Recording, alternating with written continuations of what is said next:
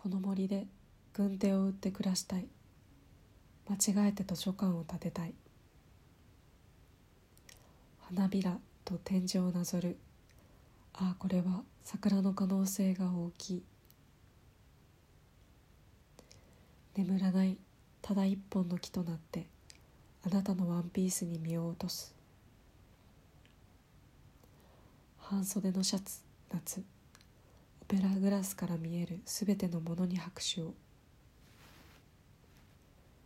蜂蜜の動きの鈍ささえ冬の喜びとして眺めておりぬ。一様に屈折をする声言葉光。私は夢を見る水。カバンからこぼれては咲いてゆくものに枯れないおまじないを今日も。やむを得ず私は春の質問として湖へ素足を浸す。その指が火であることに気づかずに世界を一つなくしましたね。飴色の空を剥がれてゆく雲にかすかに匂うセロファンテープ。清いものになりたいという一心でピアニカを吹き野菜を食べる。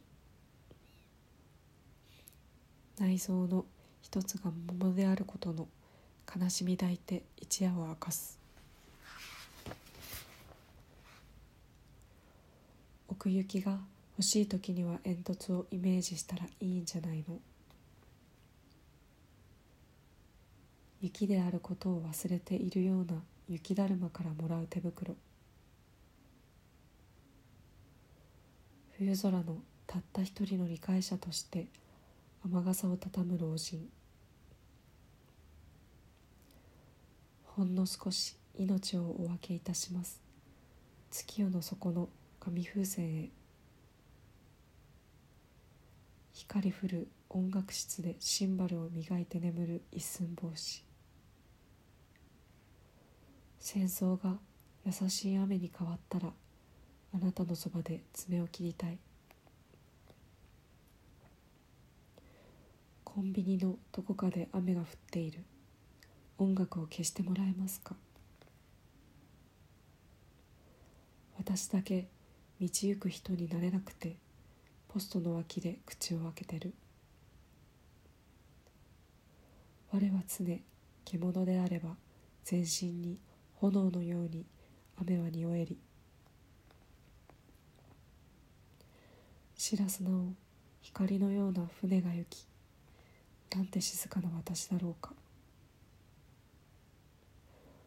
憧れがあまりに遠くある夜は風の浅瀬に翼をたたむ。